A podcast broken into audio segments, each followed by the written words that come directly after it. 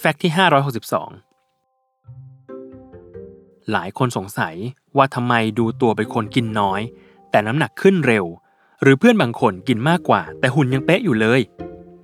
อาจารย์ชลาลัยโชคดีสีจันทร์ อาจารย์แพทย์แผนไทยประยุกต์ วิทยาลัยการแพทย์แผนไทยอภัยภูเบศ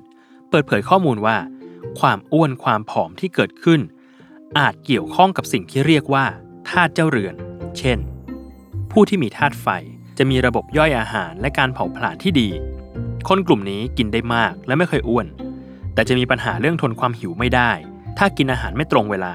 จะแสบท้องและเกิดอาการจุกแน่น ผู้มีธาตุลมจะมีระบบการดูดซึมสารอาหารต่างๆ เข้าสู่ร่างกายได้ดี ซึ่งคนกลุ่มนี้จะเหมือนกับผู้ที่มีธาตุไฟก็คือกินได้มากและไม่ค่อยอ้วน เช่นกัน แต่จะกินได้น้อยกว่าคนธาตุไฟ นอกจากนี้ยังมีอาการหิวเร็ว อิ่มเร็ว และมีอาการท้องอืดง่ายร่วมด้วย